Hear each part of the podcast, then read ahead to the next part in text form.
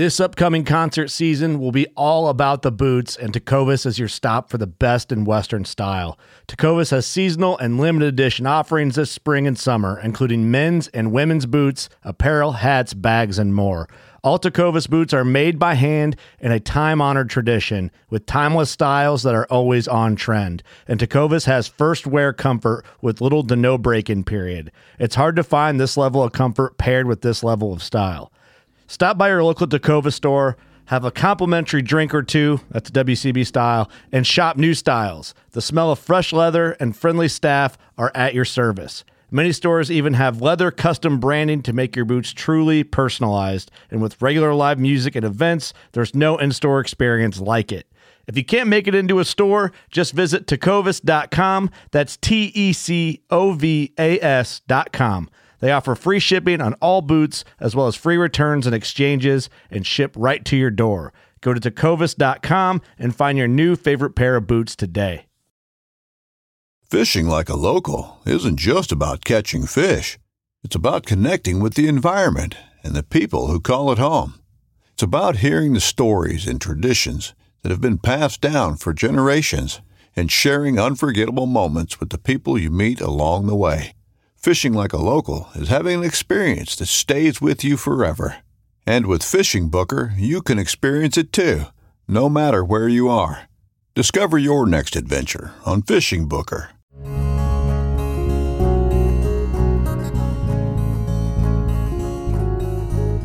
Welcome to the Casting Across Fly Fishing Podcast. I'm Matthew of castingacross.com, where I explore the quarry and culture of fly fishing. Well, this is the vacation, aka family trip edition of the podcast. I am down in the mid Atlantic in Virginia visiting family and just having a nice reprieve from the normal of uh, the new normal, which is hopefully soon to be a newer normal of what life is like up in New England.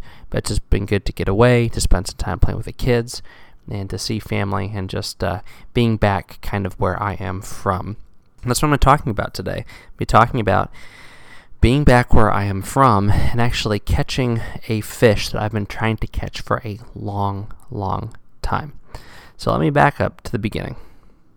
I started fly fishing when I was about maybe 14 or 15 years old. I had just recently got into conventional fishing, and uh, my buddy Alan had gotten into fly fishing in order to fish on a catch and release fly fishing only stretch of water up in Pennsylvania. And so, because he was my primary vehicle for getting into fishing, I quickly followed suit. And most of our early fishing happened north of where we lived in Virginia, so we had to head from Virginia into Maryland and or Pennsylvania. And as we made this drive, this same drive over and over and over again, we would drive over this one particular creek. And I can remember Alan saying early on, I bet there's fish in that creek. Now, this is kind of one of those things where you, you make a certain progression as an angler. I didn't care about this creek because I knew there was fish in the creek we were going to. Why would I care about a different creek that may or may not have fish in it? So, what he had and what I had yet to develop was this wonder and this um, desire to know is there fish in this creek? Um, and are they catchable? Specifically, are they trout? Are there trout close to home? And so, after a while, that was something that I started kind of enjoying to think about. But this one creek, this particular little stream, a spring creek, and I knew it was a spring creek because it was bubbling up out of nowhere. It went from a very, very small trickle on a hillside to a very good sized creek in a matter of meters. Um, and it was right off the side of the road. But it was also hedged in by private property. Uh, it was very, very apparent that the stream bank on both sides was not just someone's yard, but someone's estate where they were keeping it very well manicured. And as we got older and as maps became easier to come by, and as the internet was something that you could use to kind of research these things without having to go into a town hall and dig out records, we quickly realized that there was no good way to get on this property. In fact, uh, there was one time where we tried to get on the property as we were teenagers and we were escorted off by a hired security unit. So this was something that was always in the back of my mind. These trout live very close to home. In fact, these are probably the closest trout to where I've lived. And so this was something that I've written about before. There was a series of articles on castingacross.com and a two part podcast series called Trout Quixote. And this was basically me chronicling my desire to catch a trout as close to home as possible. So, since I've gotten into fly fishing, I lived in four places Northern Virginia, which is where I'm sitting right now and where I'm talking about, South Carolina, and for South Carolina, I actually lived very close to fish. I was I was in Columbia, and so I was close to the Saluda River, and they put primarily rainbow trout there. And this is a totally different ball game. It's a it's a tailwater, but to get into native trout, I had to get to northwestern South Carolina, and I didn't even find brook trout when I was fishing there. It was all rainbows. Um, I just wasn't in as much of a hurry to find uh, native brookies at that point in life. Well, then I moved to South Central Pennsylvania, and there I lived right on the banks of some of the premier spring creeks in not just Pennsylvania, but in the country. Uh, and so I, I, was easily into fish. And then, as I've written about and talked about quite a bit on Casting Across, currently I live in North Shore of Massachusetts, and I have found native wild reproducing brook trout in southern New Hampshire, only about 15 to 20 miles as the crow flies from my house. I'd like to bring that number down, but I'm pretty content with it. Still, the white whale, the uh, dragon I was seeking to vanquish, was the trout close to where I started trout fishing, trout in Northern Virginia. And so I, I, actually, before I moved back up to New England, I tried to get into these fish and it didn't work out. Uh, I, I, fished that stream and I couldn't find them. I cast my heart out. I tried every tactic, every approach, and I fished as much as I could to no avail. So I thought, if I have a couple hours on this trip, I'm going to give it a whirl. And I was given uh, the blessing to go do that. So this morning, I went out. Now, to get to the stream, it actually takes a little bit of creative access because I said earlier, both sides of the stream bank are private property. Now, without going into too much detail about how and where and why and when you can access water, the long and the short of it is, is as long as you are within that stream bank, you have a pretty good chance of being on the right side of the law. Moreover, if that river has been used for any sort of industry at any point in time, there's a very good chance that you're okay to be below the high water mark, even in a quirky commonwealth like Virginia. But I also know that all of the access roads to get to that river are on private property. They are not state roads, and so I could not utilize them because I was not a invited guest. So I didn't want to cause trouble. I didn't want to ask for permission. I didn't want to ask for forgiveness. Uh, so I came up with a plan. And this plan was to access the river from below. Now, every river, every stream, every creek flows into something and there's a good chance that that something is a water body that you can access, and that's the case with this situation. The river that this creek flows into is a large river, easy to access.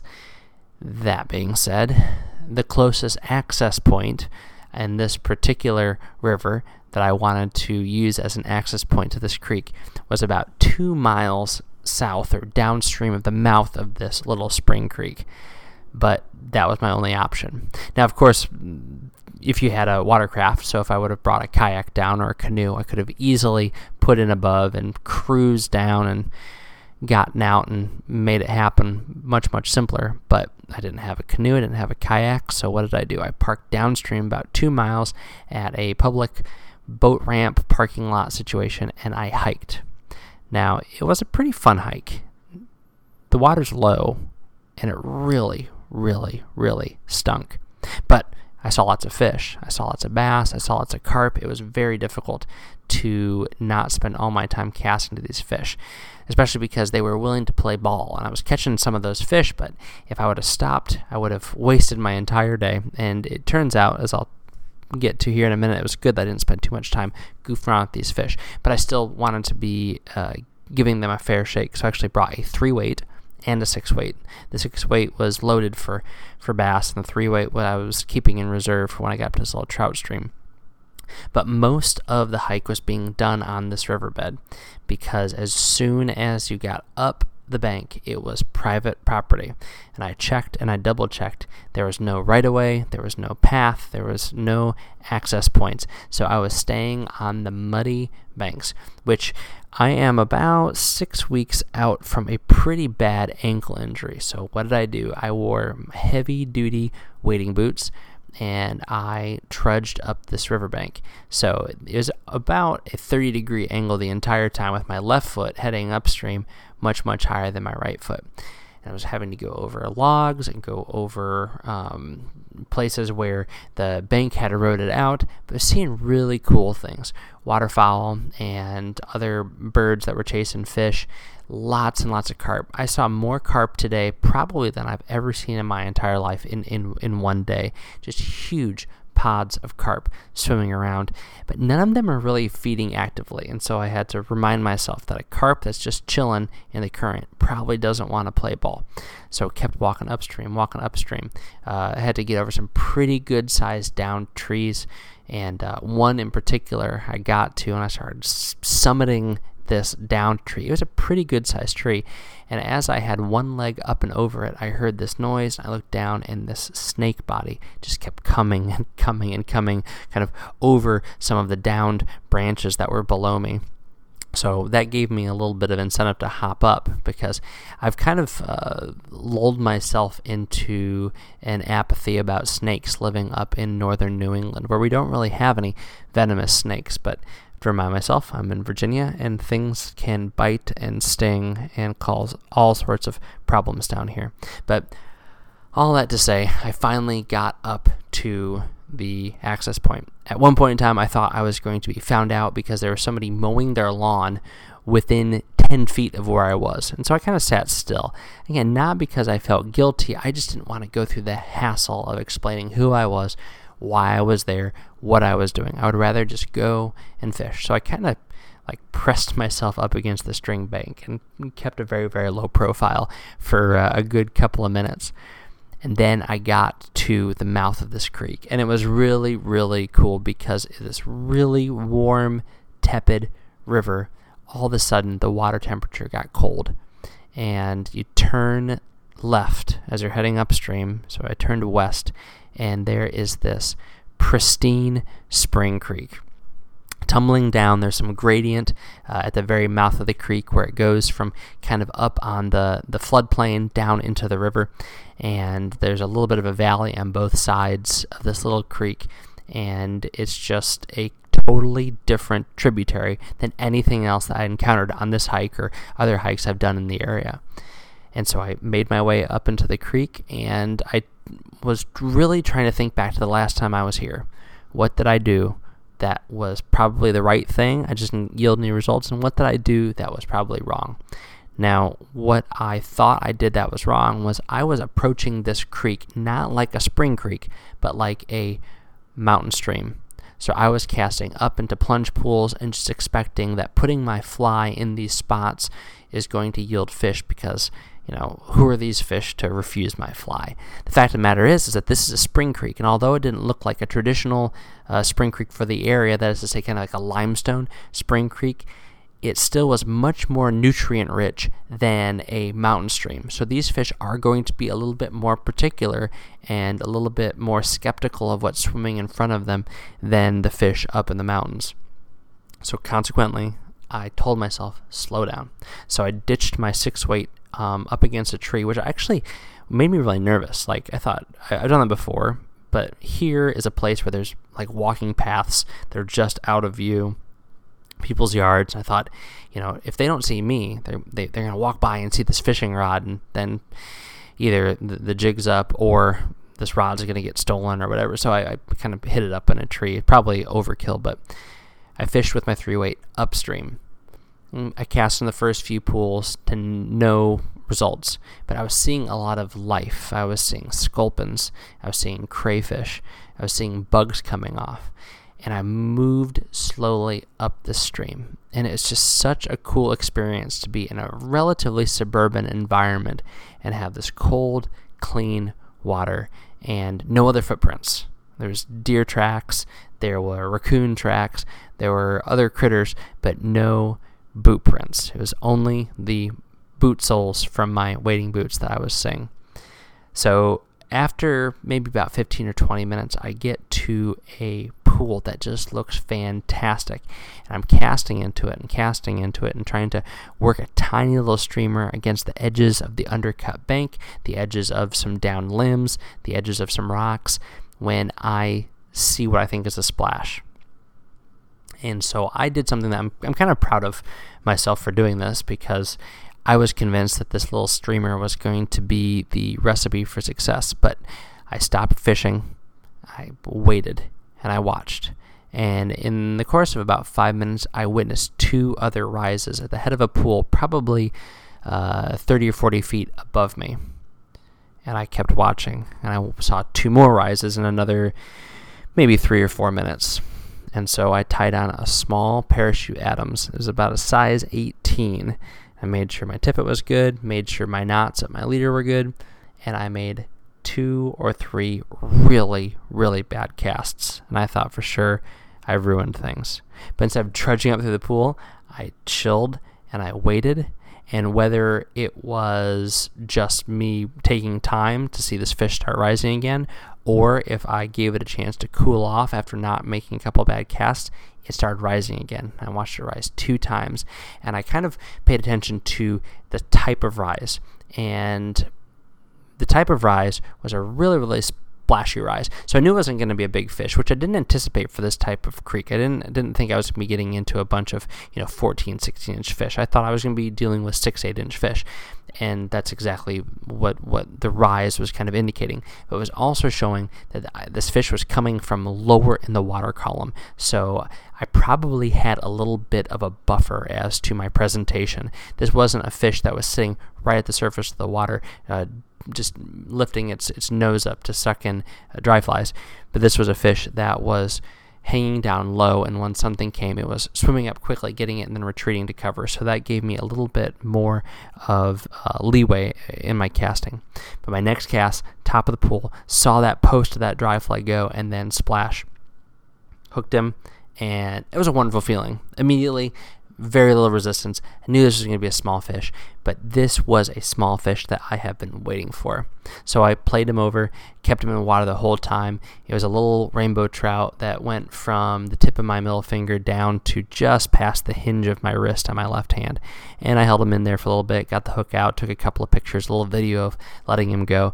Very, very cool. Very rewarding. Big paddle tail on this guy, white tip fins relatively unremarkable, pretty pretty um, pale in coloration, blue car, uh, par marks, um, really uh, speckled uh, dorsal fin, which was kind of interesting.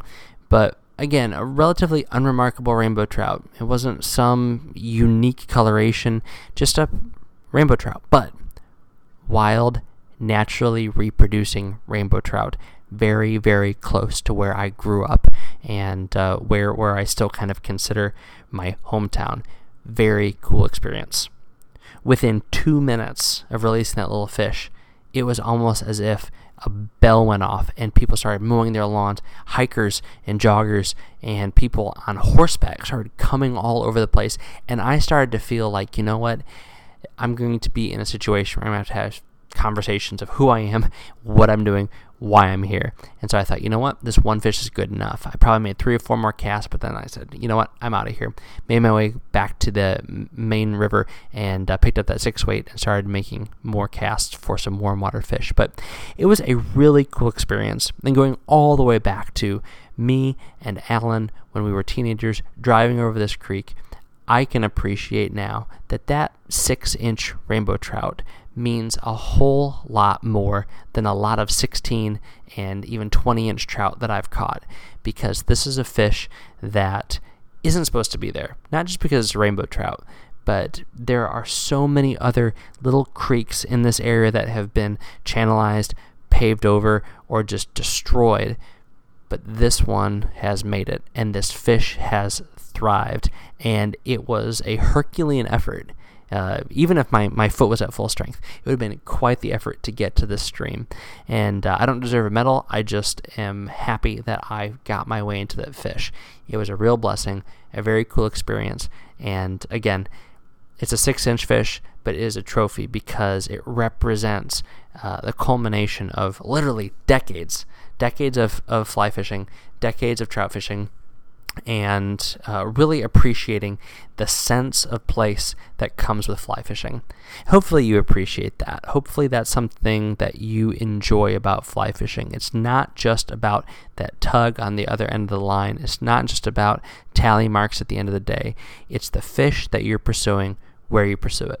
Would I have been happy if he was a 16 inch trout? Absolutely. I mean, I would have. I would be over the moon if that was the case but I'm still incredibly happy uh, for a six inch trout, uh, where I caught it, how I caught it, and when I caught it.